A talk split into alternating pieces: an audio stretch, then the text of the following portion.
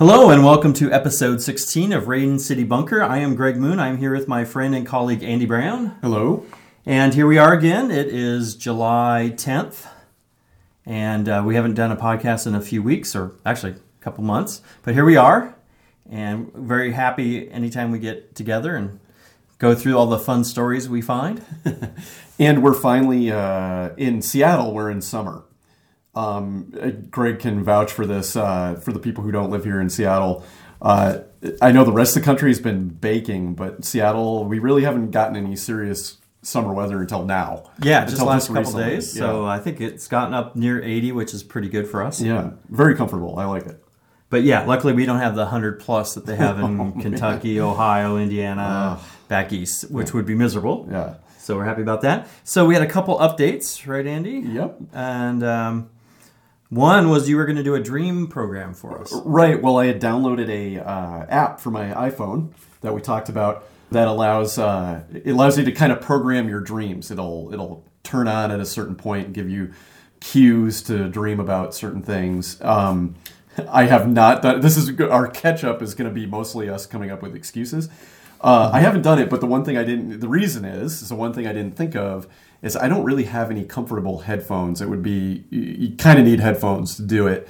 And I don't really have anything that would be comfortable to wear while I'm sleeping. I'm trying to figure out a way to do that. Did you try the buds? A little soft buds? I don't know about you, but I'm not a big fan of earbuds. And I think the cords would bug me. Now, I think I saw somewhere, I looked for this, There, somebody sells like a headphones that are in kind of a pillowed sort of cushion sort of thing. They're meant for lying in bed. Okay. So I might, and I don't think they were that expensive, so I might get those. I'll have to find it again. And then the other thing we were going to do is we were going to do some surveillance on the area where the bags of mystery show up. Yeah. And, we have the equipment. Now, we kind of went low end. There's like really expensive video equipment, surveillance equipment, but these are just discounted ones, cheapo ones that we got. And we ran into kind of problems like cords not being long enough and everything. So we're still working on it. But you can, once again, Greg can vouch for this. We put in a lot of work trying to get that thing to work. Yes, we have a very cleverly disguised container for the apparatus, the camera. Yeah. And kind of an interesting thing, I'm not sure if we've mentioned this before, but just a couple months ago, the location where the bags show up, there's a lot of activity there. They are building apartments. Yeah. So despite that, I found a bag since then. And actually, right after our last podcast, I found two bags. And I did little YouTube videos, and my guess is that anyone who listens to Rain City Bunker has seen those videos. But if you haven't, I'll post a link again, or it's on the Rain City Bunker website. And so it's just kind of interesting, the weird eclectic mix of stuff that shows up and has been showing up. I realized, I thought about this the other day, since about 08 or 07. Man. So we're talking 5 years of weird bags showing up. That's so weird. I know.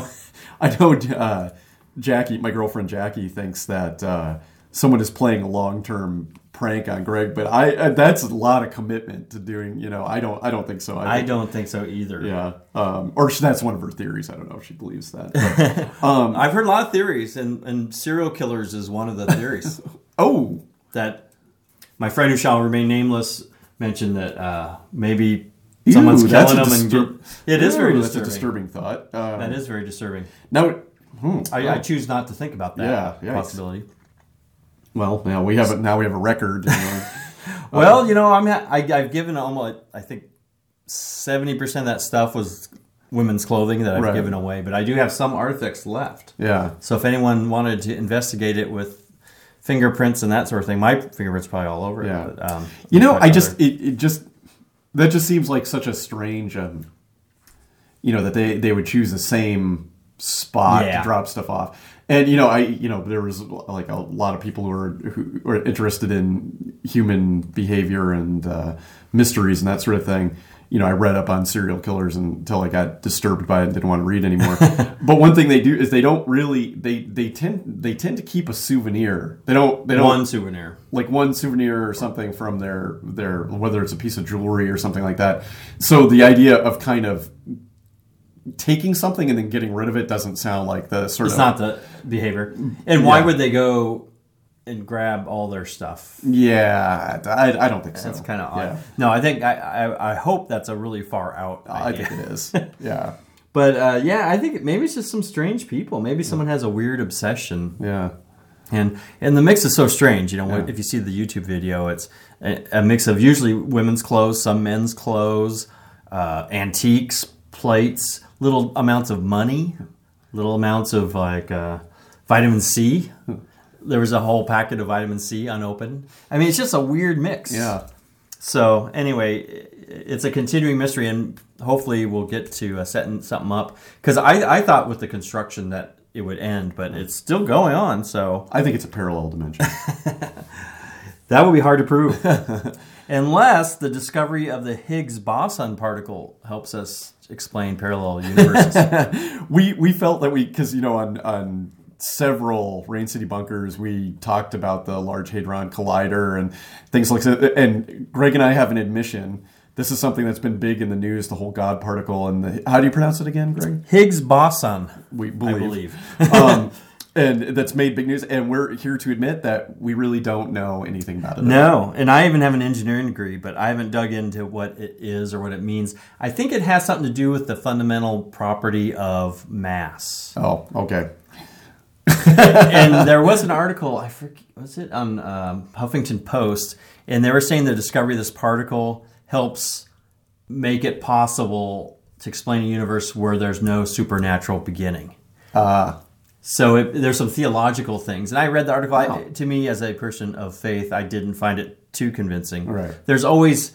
It's like, you know, when you're a little kid. Yeah. Hey, Mom, why is the sky blue? Or and you just keep why? Right, the never-ending. I think that similar thing is probably going to, I would venture to guess, always be possible with physics in the very beginning. You know, we may be able to explain the Big Bang someday with lots of detail, scientific. Gotcha. But still, there's going to be a step beyond it that I think is going to be hard or impossible to explain. Yeah. But they think they're on the road to explaining some of the stuff with this. But yeah, unfortunately, we have to admit we don't know much about it. And then something we know, the next thing that Greg is going to talk about, we know a little bit more about. But we're going to get more information as we go along in the show. So this one is... Greg, in the Utah story? Yeah, I had mentioned, I think last episode 15, about the giant NSA building out in Utah. I believe the desert of Utah. I think near Salt Lake City. NSA, just in case people don't know, that's not one of the more common ones. That's the National Security Agency. That's right. And they are mostly involved in... they're an intelligence agency, and they're mostly involved in... code breaking and communications interception as it relates to intelligence gathering. Yes, and they're one of the more secretive agencies. You don't hear much about it. And I think the people work there, you know, engineers, software engineers, computer guys, mathematicians, code guys. They don't talk much about it, I don't think. And, you know, in this day and age, especially since 9/11, the issues of what is private has become a big issue. Now, do you know what this facility does or what it's supposed to do? I don't remember exactly, but it's a big facility. I think it's going to have hundreds, if not thousands, of computers.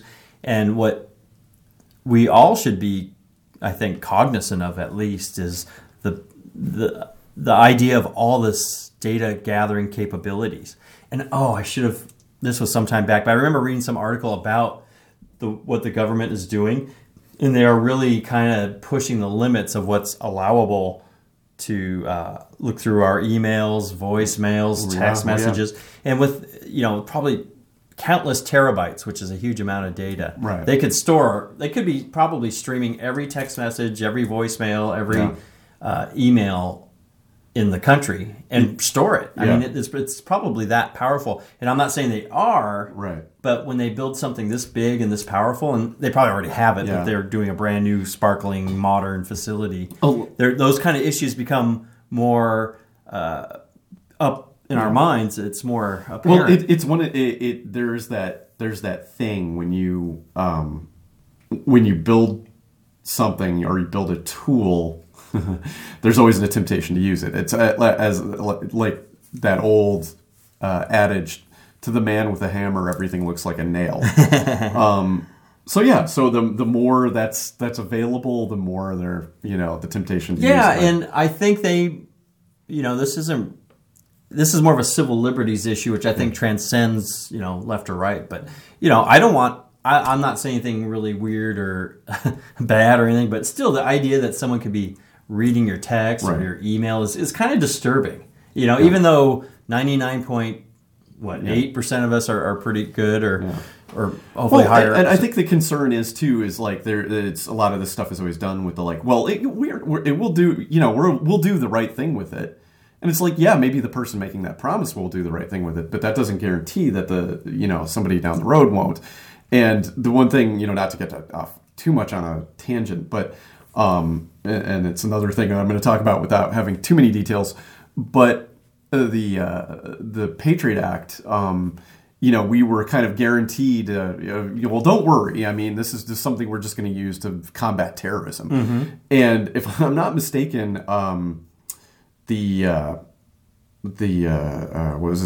prosecutor who was caught in the prostitution scandal, he was on he had his own show, Elliot Spitzer. I believe some of the tools they used to investigate Elliot Spitzer were made possible by the Patriot Act. Feel free to research that, but you know, right there, that's a very that's not what most people. Yeah, thought that tool was going to be designed for domestic investigations. Right. Yes. And whatever he did, even if it was illegal, it does not rise to terrorism. Yeah. I mean, and terrorism has been and seems like a lesser amount, but has been a threat. But yeah, I mean, you expect the government to honor subpoena. I mean, there's a reason, and I think the Constitution talks about you cannot get someone's papers or personal belongings without a subpoena. And this is blurring the line. Right. You know, is an email your paper? Yeah. You know, I think I think some early civil libertarians would say, that is a paper. That's your personal effect. Right. But since it's flying through the air and over air lines, and it can be intercepted by the government. So, and you're using an internet service provider to and they could be storing everything as far as you know too, right? Yeah. And of course, you know, I think we've talked about some of the issues with like Facebook. You know. One of the things that I wasn't too happy about was Zuckerberg's sister had said at one point, anonymity on the web is dead. Yes. And, you know, I love Facebook, but, you know, I like the idea I could post something anonymously. Yeah. It just, you know, because, you know, we have positions at work and everything else. Right. And you may not want to say something, you know, probably not too inflammatory. But anyway, even if it is inflammatory, that's kind of an age-old American tradition to post anonymously. The Federalist Papers were published anonymously. And so that dovetails really nicely with our next story. You know, people like to think that a bastion of privacy is your own skull, you know? And this is fascinating. I saw this just recently. And Andy chose the smallest print he could find to print this out. Yeah, you know, I printed this out off the internet, and it's tiny, so bear with me if I sound like I'm struggling. You have your reading glasses handy? I know, I have to get those. I know, we're getting so old. I'm going to have those little half glasses. Well, you know, I had LASIK surgery. One of the things that's kind of interesting about it is in the past, I could have taken off my prescription glasses and held this up, you know, close to my eyes, and read it, no problem. Now, when I bring it close to my eyes, like I'm doing now, and you can't see, but... it becomes blurry. Oh, wow. Yeah, so you're really getting it. I'm not getting it. I guess I am a little bit now. Yeah. Sucks getting older. Yeah. So this is let's see. This is, Popular Science. And the article's titled, Brain Scanning Binoculars Harness Soldiers' Unconscious Minds to Locate Threats. And it reads, and it's by... See, this is where I have to read.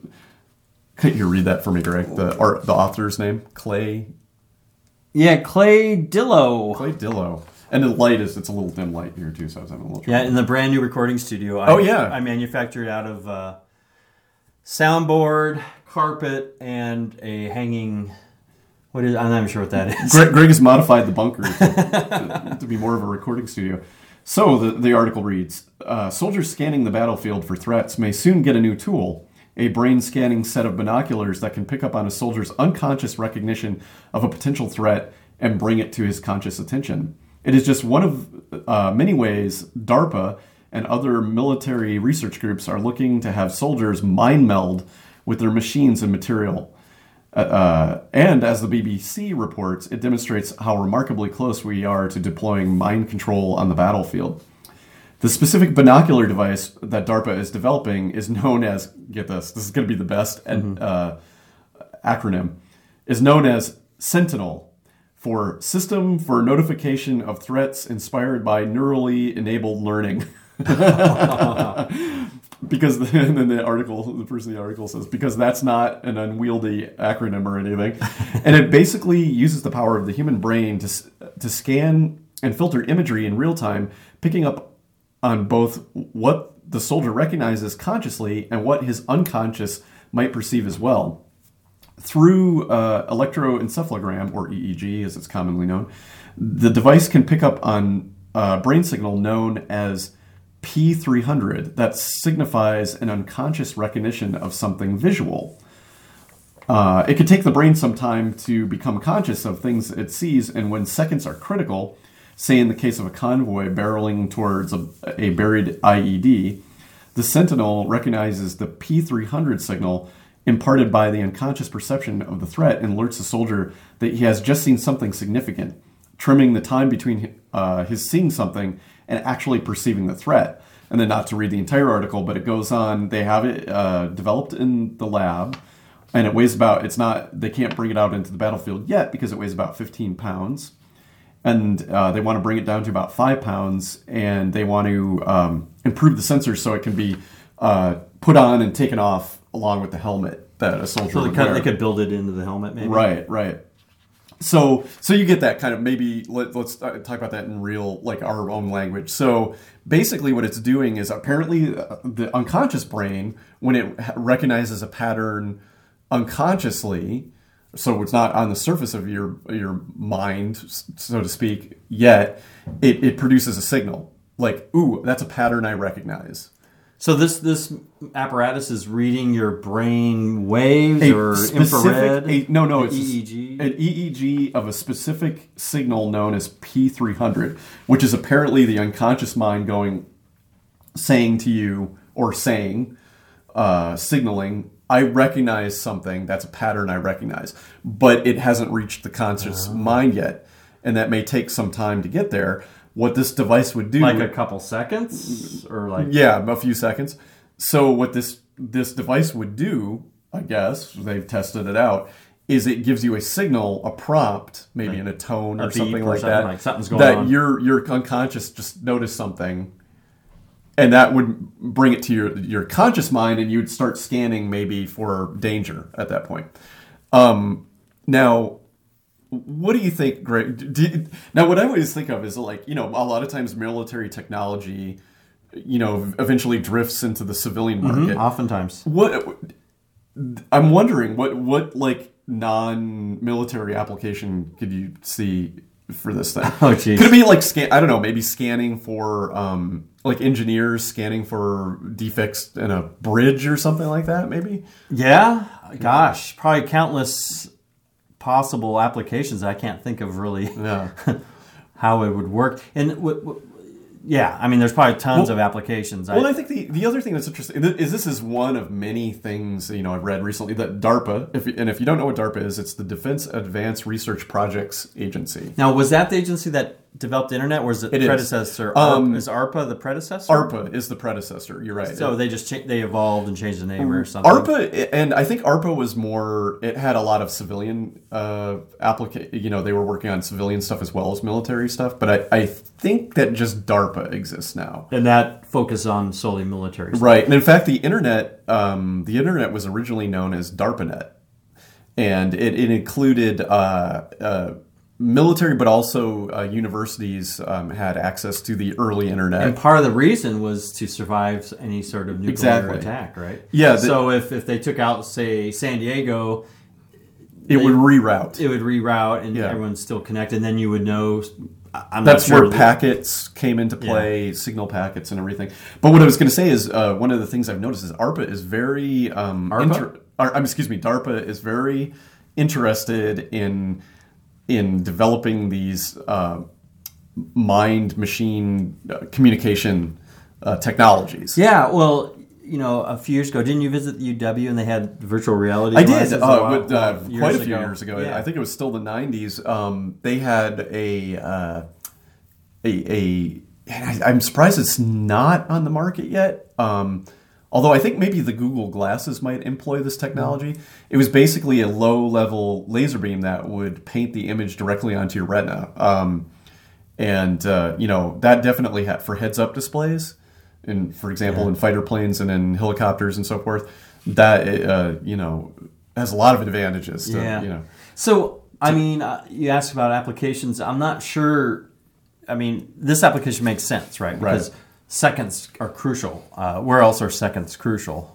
Yeah. That you would be wearing something like that. Boxing. Yeah. You know, did your subconscious pick up, hey, he's going to come at you? And they can't be that specific, right? It's just a warning. Right. But when you're in a boxing match, they're going to hit you. Right. So that's not a very good application. Yeah. But I was thinking about, when I sit down and write code, I write code for a living.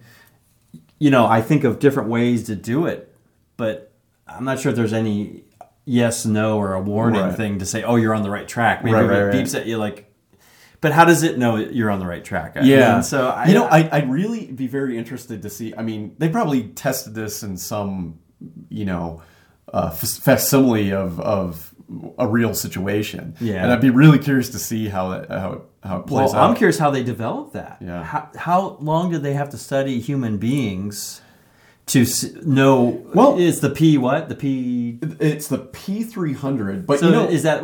A hormone or a signal? It's a signal. It's a EEG signal. So that's a brain pattern. That's an electrical signal. So really, actually, it's not too scary of a story. What it sounds like to me is that through years of research, they've studied the brain performing different behaviors with an EEG. Mm-hmm.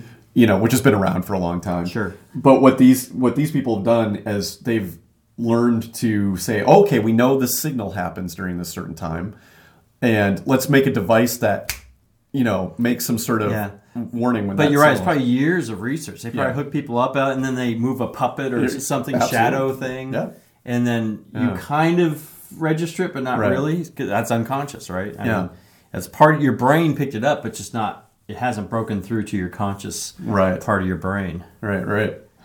So is that like a subprocessor? So we're, what your conscious brain is what's active, but there's things going on in the back. Right. Picking up on things that you're not even aware of. Yeah. But it's all for your survival, right? Yeah. That's how we've evolved it, definitely. And then, this is trying to take it to the next level. So, do you want to do the signature... creature feature. I don't think we've done one in a while, right? I think we skipped a couple episodes minus creature feature, and that's very sad and disheartening for us. So, Andy, I had seen this, but Andy reminded me, and probably a lot of you have heard this. Actually, kind of broke through to the mainstream news. Kind of interesting. Anyway, in the Philippines. This story's out of the Philippines. This was July 1st. I'm not sure exactly when they caught it. But anyway, I'll read this. It's just a few paragraphs. Manila, Philippines. A huge crocodile known as Lolong has brought pride, fear, tourism revenue, and attention to the remote southern Philippine town where it was captured. And now it has claimed a world record too. Guinness World Records declared the giant, blamed for deadly attacks before it was captured last September, is the largest saltwater crocodile in captivity in the world. And I will post this link. They have a video. The picture's amazing. They have a video of the capture. Oh, now, I guess it says capture last fall. Yeah. It was a while back. I guess it took a while to hit the news. The news sparked celebrations in Bunawan, a farming town of 37,000 in Agusan del Sur province. But Mayor Edwin Cox Elorde said it also fostered concerns that more giant crocodiles might lurk in the marshland and creeks where villagers fish. There were mixed feelings Elorde said by the telephone. We're really proud because it proves the rich biodiversity of our place, but at the same time, there are fears that Lolong may not be alone. I'm adding the emphasis myself, by the way. Lolong has become the star attraction of a new ecotourism park and research center in the outskirts of Bunawan, Philippines, and has drawn thousands of tourists since news of the capture has spread. Elorde said this town has earned 3 million pesos, $72,000, from the modest entry fees at the park, and most of the money has been used to feed and care for the crocodile and maintain the park. Lolong measures 6.17 meters and weighs more than a ton. 6.17 meters is about 19 feet. Jeez. So that's 3 tall persons. Yeah. Guinness spokesman Annelise Rouse said in a statement, the reptile took top spot from an Australian crocodile that measured more than 5 meters and weighed nearly a ton. But this one weighs more than a ton. The crocodile was captured with steel cable traps during a 3-week hunt after a child was killed in 2009 and a fisherman went missing. Water buffaloes have been attacked by crocodiles in the area. I'm adding this, maybe Lolong like to feast on water buffaloes. And about 100 people led by Elorde pulled the crocodile from the creek using a rope and then hoisted it by crane into a truck. It was named after the government environmental officer who died from a heart attack after traveling to Bungawang to capture the beast, unrelated to Lolong. Elorde said he saw a bigger crocodile escape when Lolong was captured, and villagers remain wary fishing there at night. Oh, he said that he has formed a team of hunters and seeking government permission to hunt the crocodile.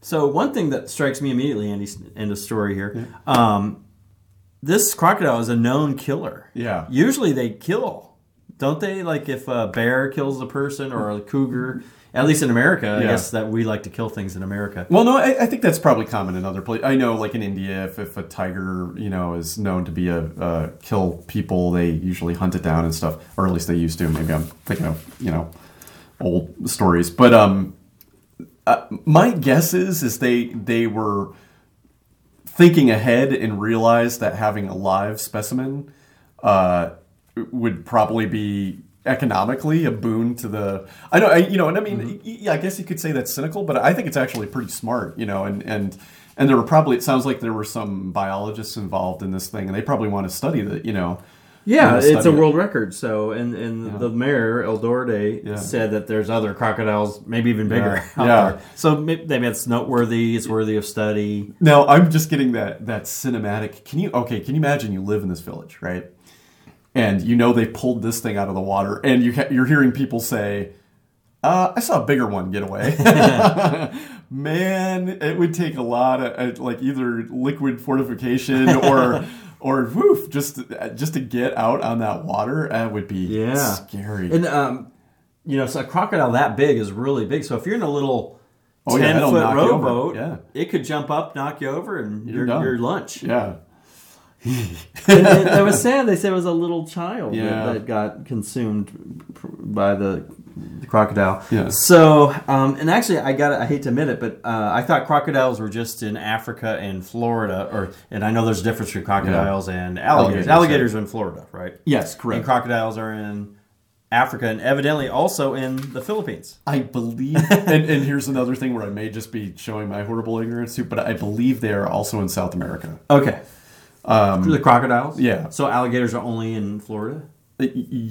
Possibly. Yes. The gators? Okay. Gators, yeah. But they're probably related. They're related. They are related. There's a difference between the snout. Mm-hmm. Like they have a different sort of snout. We should have done our reptilian research before we started the podcast. I think if there's one theme that has been constant for Rain City Bunker, it's that we discover in the middle of it that, I should have read this ahead of time or done more research. And we do throw these shows together on a pretty hasty basis.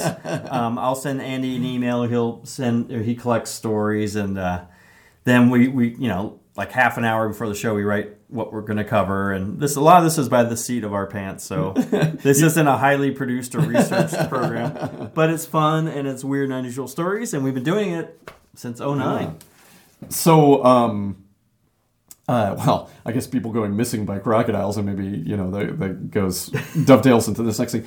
But it kind of struck me that there were 2 big stories in the news that had, I guess you would say, smaller stories attached to them.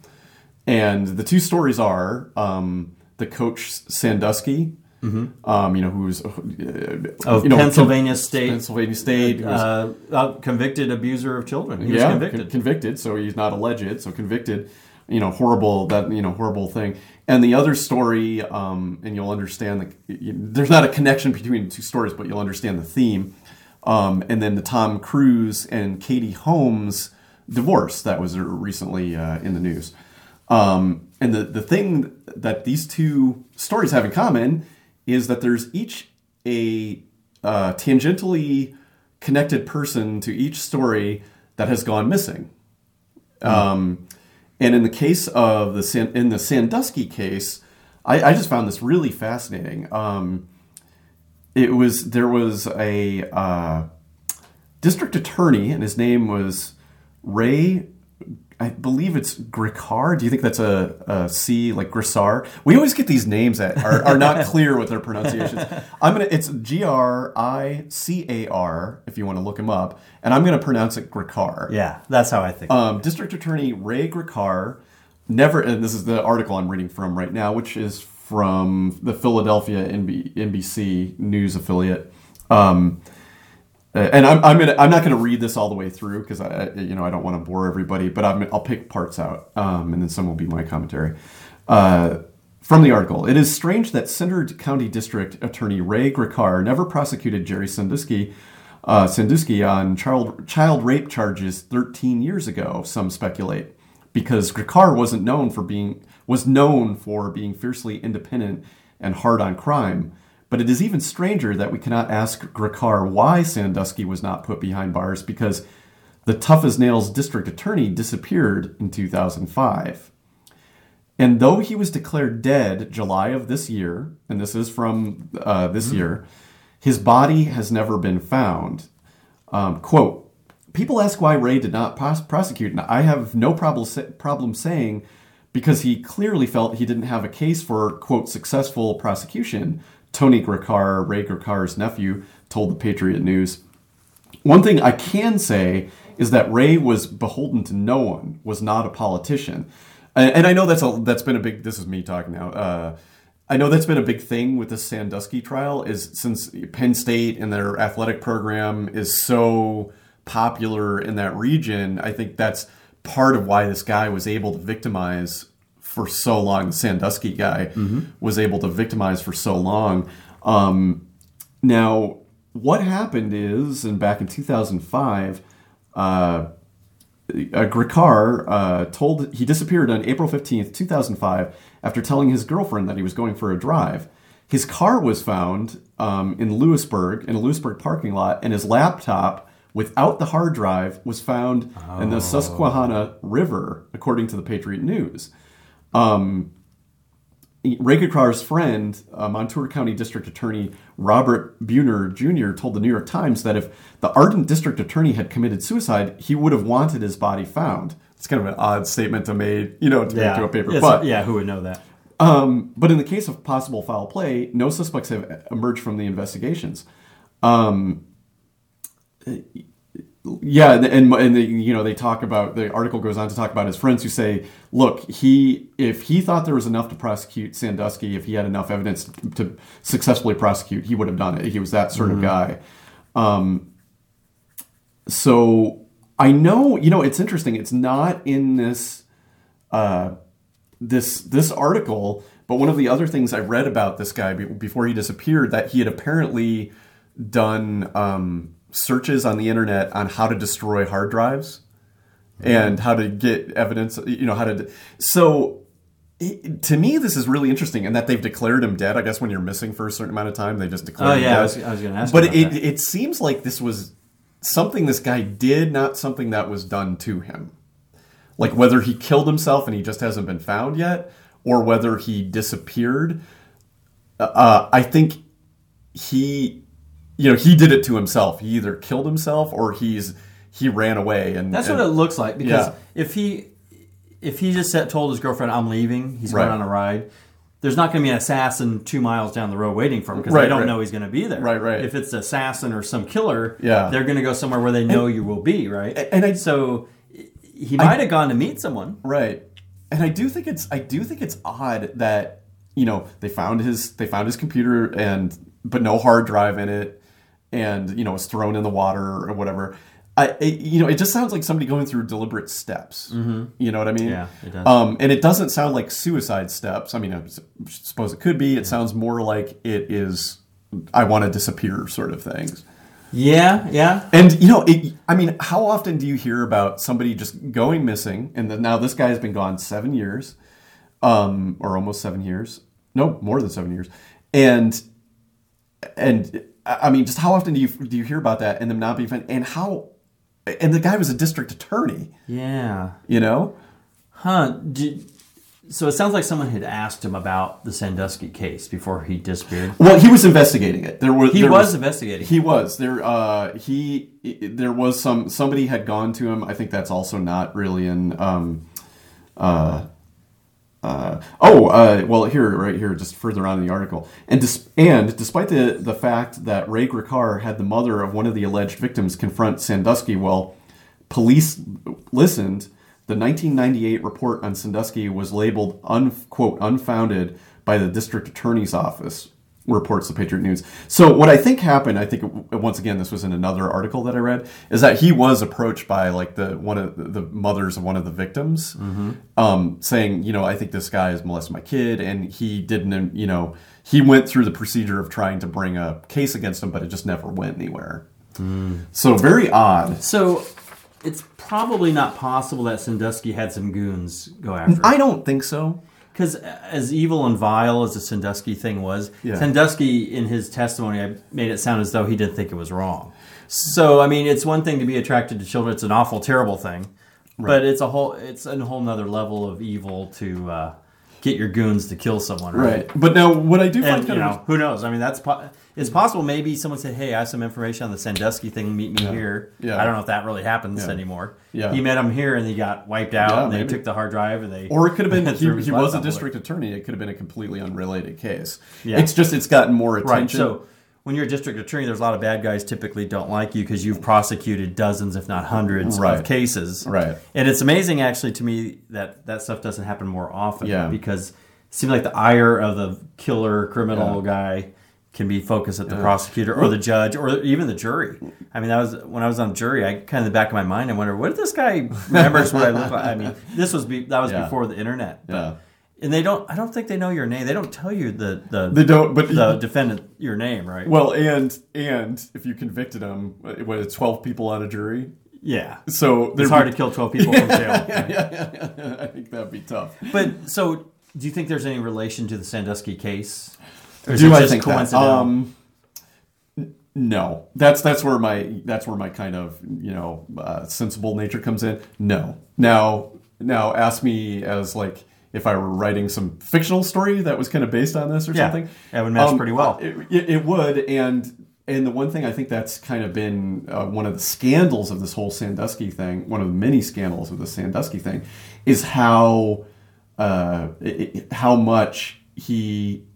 And that and the athletics at Penn State are intertwined with the community there, because he had the what was it? The coach was the famous coach Paterno. Paterno was famous, and that was the coach. And Sandusky was one of the assistant coaches. He was one of the assistant coaches, but he had a part of some of the victims he found is because he also had been running some sort of program or camp for disadvantaged kids, and victimizers setting up the situation in which they can victimize. So now on to the next story. Kind of similar parallels. Yeah, some parallel, missing person or somebody who has not been heard from in a while. Now, I think most people know, that Tom Cruise and Katie Holmes were married for about 5 years, and they're It's about 5 years, and they're getting a divorce. I think so. And that Tom Cruise, to a greater or lesser degree, has been an active member of the Church of Scientology. And the Church of Scientology, for those people who don't know, was a church that was founded by sci-fi writer L. Ron Hubbard in the 1950s, I believe, is when he started it. And he's also wrote the book Dianetics. And he died back in, like, I think 1986. And the guy who became kind of the leader of Scientology, you know, and kind of a very, how would you put it? A very, he edged out other people that were, should have been in the Church of Scientology, should have been leaders. Well, I've recently watched the miniseries Rome. It sounds like a similar to the ascension to the Roman emperorship. When Caesar. Yeah, they fought. They played some games. They fought some wars. Everyone wanted to be emperor. And so the current leader of Scientology, his name is David Miscavige. And I believe we're pronouncing that correctly. We did some work on that earlier. Now, the person... so David Miscavige is a close friend of Tom Cruise. And they're known to talk quite a bit and so forth. And, you know, ever since... Well, I'll read it from the article because it'll make sense. But the person that... is missing, or is weirdly absent, might be a better way to put it, is David Miscavige's wife, Shelley. And the article that I'm drawing most of this information from... Now, how I found out is kind of interesting, because I've always been kind of curious about Scientology, not from a participatory standpoint. But as a scholarly endeavor. Yeah, as kind of like... As a modern cult, I think it's kind of interesting. And... I was at work, and you know, the group of us were talking about, you know, Tom Cruise and Katie Holmes, and the Scientology thing came up. And then the guy I work with said, "Yeah, the guy who's in charge of Scientology, his wife is missing." And I was like, "What? I didn't. What? No, that sounds really." And you know, I kind of filed it away. I thought maybe he misunderstood something or whatever. And then I dug it up. You know, I did a little internet research, and it turns out it's true. Kind of. Ish.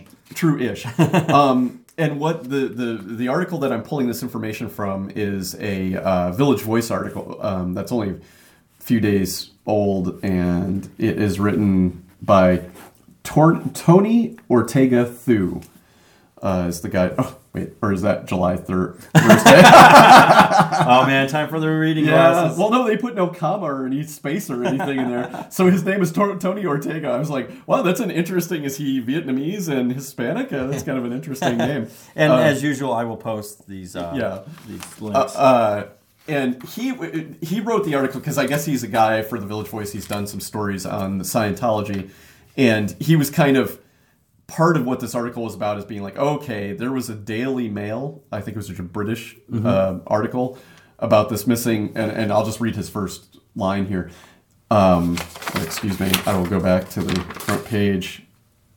Oh, of course, now the printer. But basically, he was saying, like, okay, the Daily Mail has put out the story about Miscavige's missing wife, but it's got a lot of faulty details in it, like inaccurate information. And he says, as a service, then, we'd like to correct the record that's been so mangled by the Daily Mail and lay out what we know and don't know about Miscavige's missing wife. And this is from his article. Several websites are pointing out the irony that it was Shelley Miscavige who helped bring together Tom Cruise and Katie Holmes. During his marriage to Nicole Kidman, and this is what I talked about, this will explain it a little bit better. During his marriage to Nicole Kidman, Cruise had...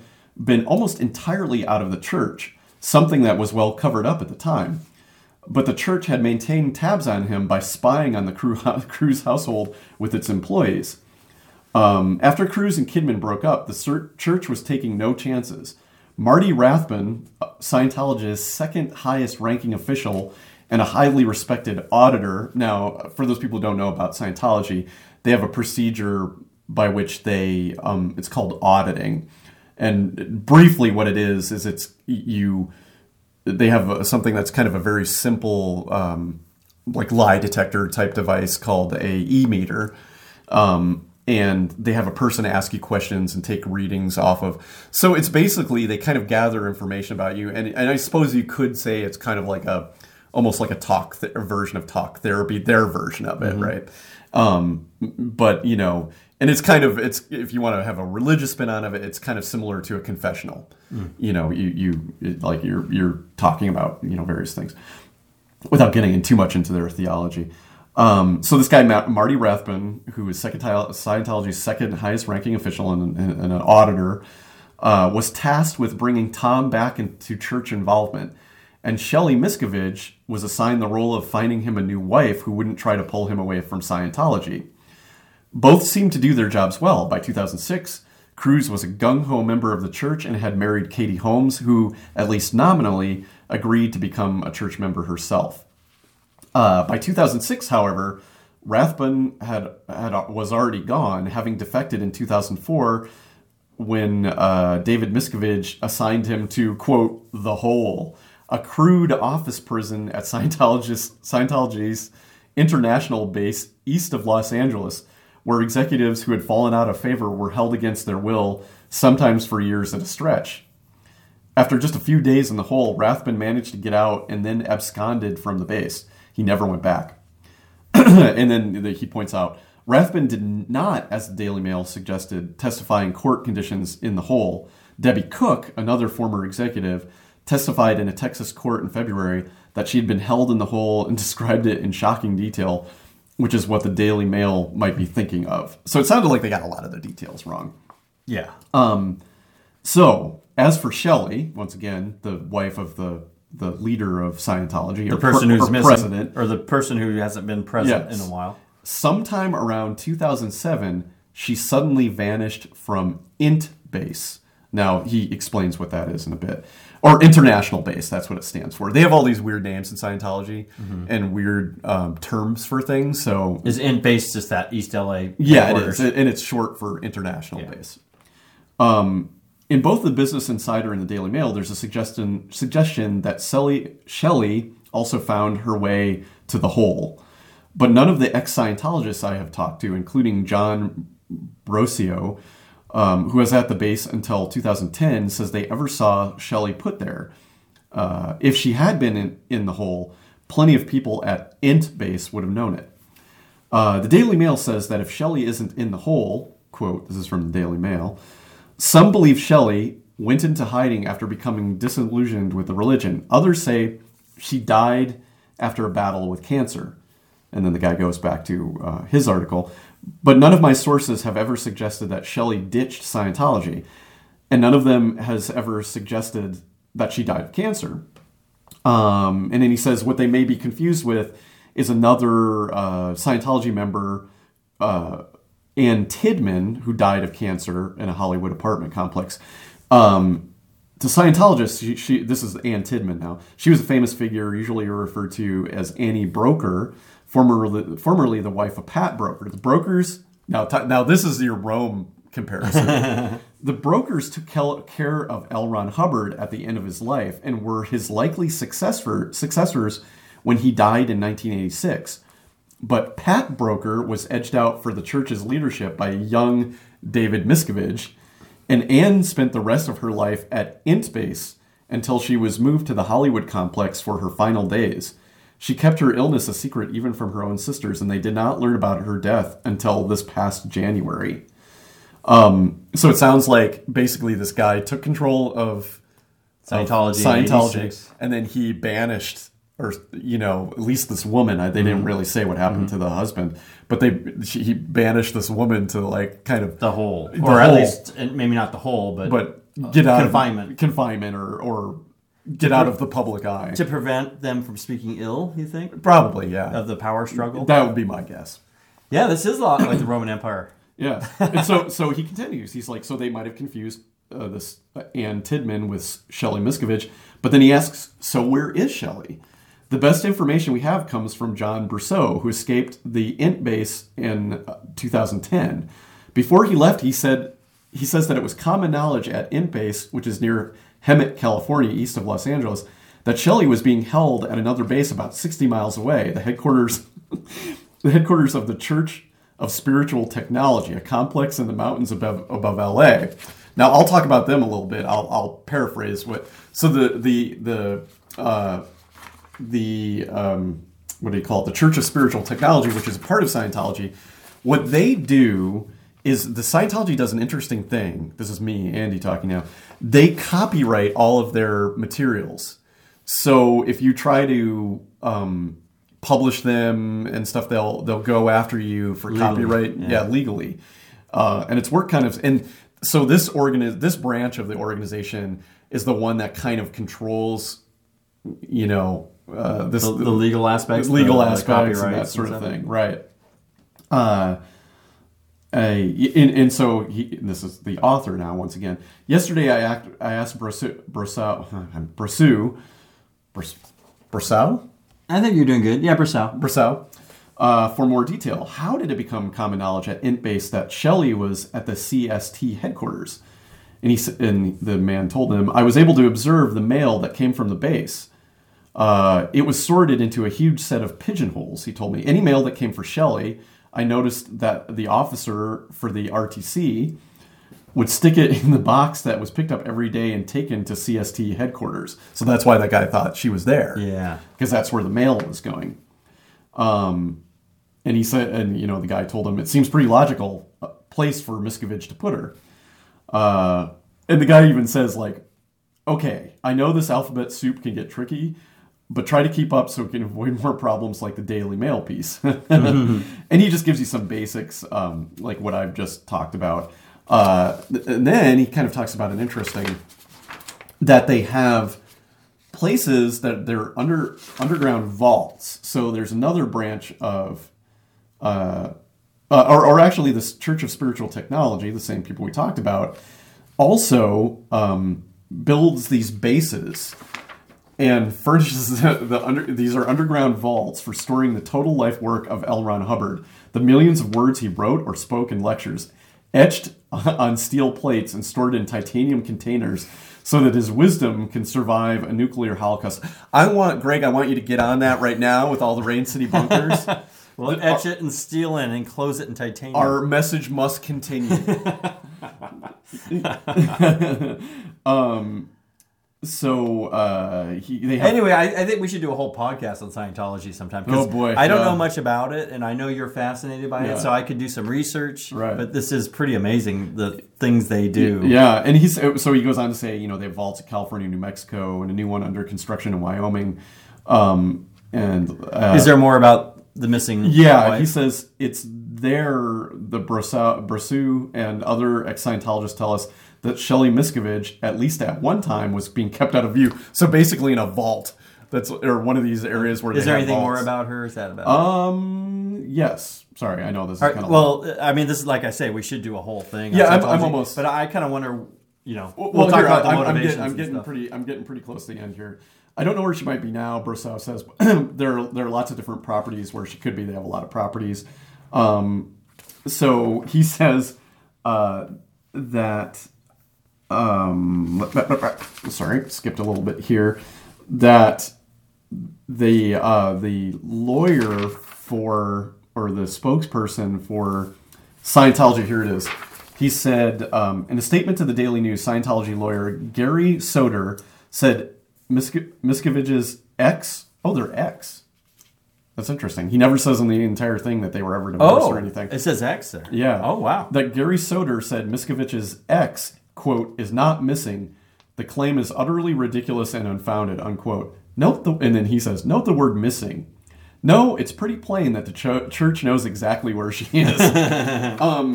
So, yeah, I'm sorry that was really long, but it's kind of complicated. And But what I think is interesting is that nobody's heard from her in many, many years, and that this organization is able to kind of...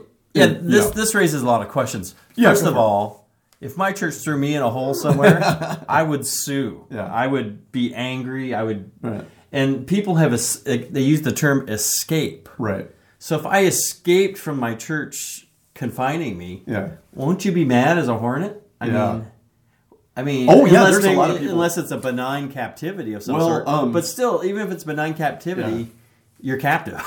Well, what they kind of do, I mean, I've heard, you know, interviews with former Scientology members and stuff, and it's it's a little trickier than that. It's not like they throw you in a cell. And they use a lot of, like cults do, they use a lot of mind tricks and and like community pressure. And they also do have kind of people when you leave, they have like people literally like follow you down. And when you leave the building or you leave the church? When you leave the church. And, okay, and it's so different.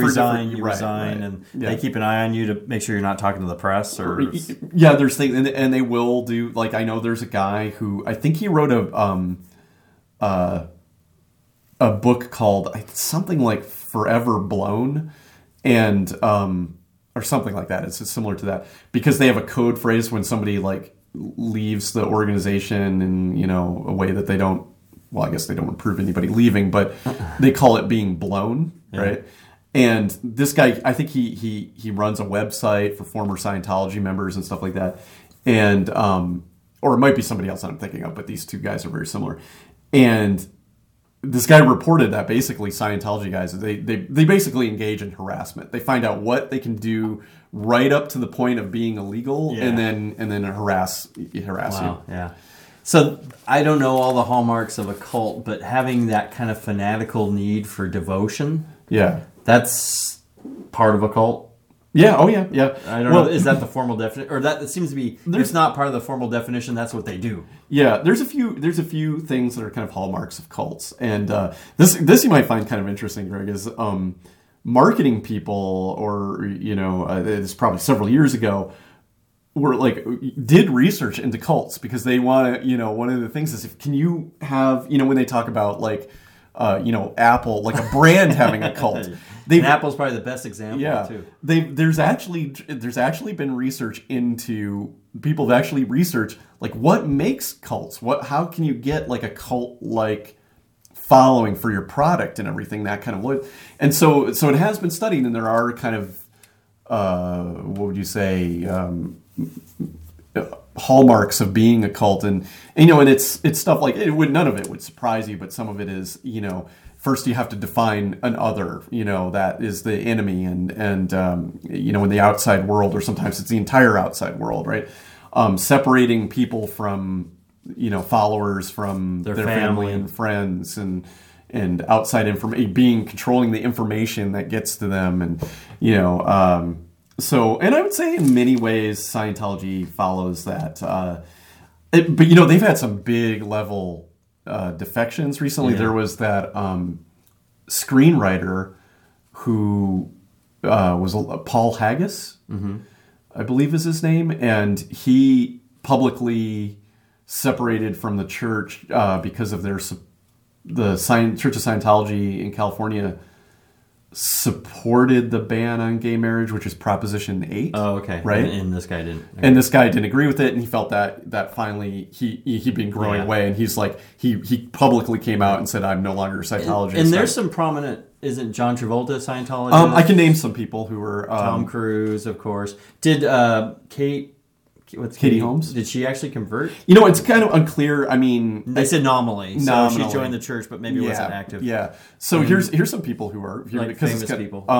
Will Smith has recently been... Really? Yeah. Oh, geez. I liked him. I don't know. Jada Pinkett Smith, I believe. His wife. Also. Okay. The woman who was in Cheers, not Shelley Long, the other one... Rebecca. Yeah, she played Rebecca. What's her name? Oh, I can't. My 45-year-old brain fails me. Danny Beck, the musician. Oh, the band Beck. No, Beck. His name is. Oh, okay. His family are actually long. He's from a Scientology family. Mm-hmm. Danny Masterson. He was one of the cast members of That '70s Show, the one with the curly hair. Oh. And Laura, the big stoner guy. Yeah, the big stoner. Laura Prepon, who played Donna in That '70s Show. Oh, the woman Nancy Cartwright, who does the voice for Bart Simpson. Really? Oh, wow! I did not know that. Oh, and then the and once again, not to go into politics, but Greta Van Susteren and her husband are also... Her husband's a big-time Scientologist. Oh, I did not know that. Wow. Yeah. Wow. Yeah. So... do you know how many members worldwide? I don't. And they claim... they routinely claim many more members than people than they're actually. That's good marketing. Yeah, or not good marketing. It's marketing. Yeah, it makes it seem more acceptable. Yeah. So real quick before we're going to wrap it up here in a couple minutes, this woman evidently divorced from the leader. Yes. Do you think that might? I mean, this is all speculation. At this point, we don't know. What's so weird is you go through this whole article that this guy wrote, and it's only at the end that they say X. Okay. So do you think? But they mentioned that she was instrumental in bringing Katie Holmes and Tom Cruise together somehow. Yes. So that would put her in good graces with Scientology, right? Yeah, but maybe not her husband. Maybe they had some and one of the things I've heard in these various, so we'll just say allegedly, but from people who've defected, from Scientology and who've been, up the ranks, is that this guy, David Miscavige, is very protective of his position of power and very quick to punish those. Also like Roman emperors. Yeah. When some of the bad ones like Caligula and Nero, they would, or like any evil evil might be a strong word, but any leader of a big organization that has absolute power like Stalin or Mao or whoever, Hitler, they don't like opposition and they just wipe out the opposition. So there's probably a similar type of feeling there. I mean, he probably has a lot of power running the church, a lot of respect from all these members, and if someone questions him, he doesn't want to be questioned. So possibly if he got divorced. Well, let's say this because Greg and I don't really have the money to afford lawyers, and I doubt we'll even be a blip on the radar. But allegedly. But that is interesting. That's since 2007. That's 5 years since she's been seen publicly. Yeah. So, we can issue a challenge to the church to have her release a statement or appear on TV or radio. Well, she could come visit us on Rain City Bunker. And it is one of the things that they're saying is there's now, because of this Tom Cruise, Katie Holmes thing, there's been, people run to the Google and type in Scientology, There's a big spike on Scientology Googles now. So there's more attention being placed on... Just by virtue of the fact that they're Scientologists and they're getting a divorce and they're high profile. Well, and there was a rumor that was out. I did a little research on this too. There was a rumor when Katie Holmes and Tom Cruise got married that he was on the hunt for somebody to marry. There's been persistent, and this I want to be very careful about, not like any of these people will hear, but there's been persistent rumors for years that Tom Cruise is gay. And South Park did a famous episode of being in the closet with featuring Tom Cruise. And I'm not going to speak to the validity of those because I have no idea. You have no personal connections. I don't. No sources. Right, but you never know how these things can come back at you.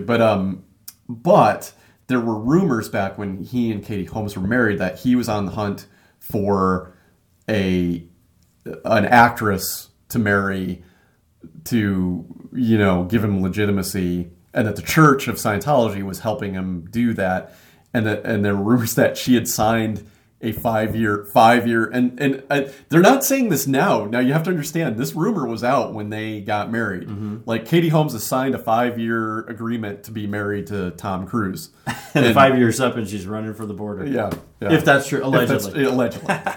But it is interesting. Okay, anyway, that was really interesting. Maybe we should do like a special cult. We could do. Yeah, we could do that. But there's more with Scientology. It's very fascinating. Oh yeah, I know there's a lot of it. Yeah. I don't know. And South Park conveniently did a episode about Scientology, I believe, too, right? In general? They did. Yes. Yeah. So. Oh, that caused that you were wondering who's famous. The guy who voiced Chef. The character on there, Isaac Hayes. Yeah, he was Scientologist. He was a Scientologist, and he, in fact, I think under pressure from the church, probably, he quit South Park shortly after they did their Scientology. And then he died not too long after that. That's just a coincidence. That's a coincidence. Probably. Yes. All right, hey, we've been talking for about an hour. Hopefully the folks out there listening have stuck with us. So... That was episode 16 of Rain City Bunker. We're posting on raincitybunker.com and alotoftalk.com. And anything else? No, I think that's good. Okay, that's it for now. Thanks for listening. Talk to you later.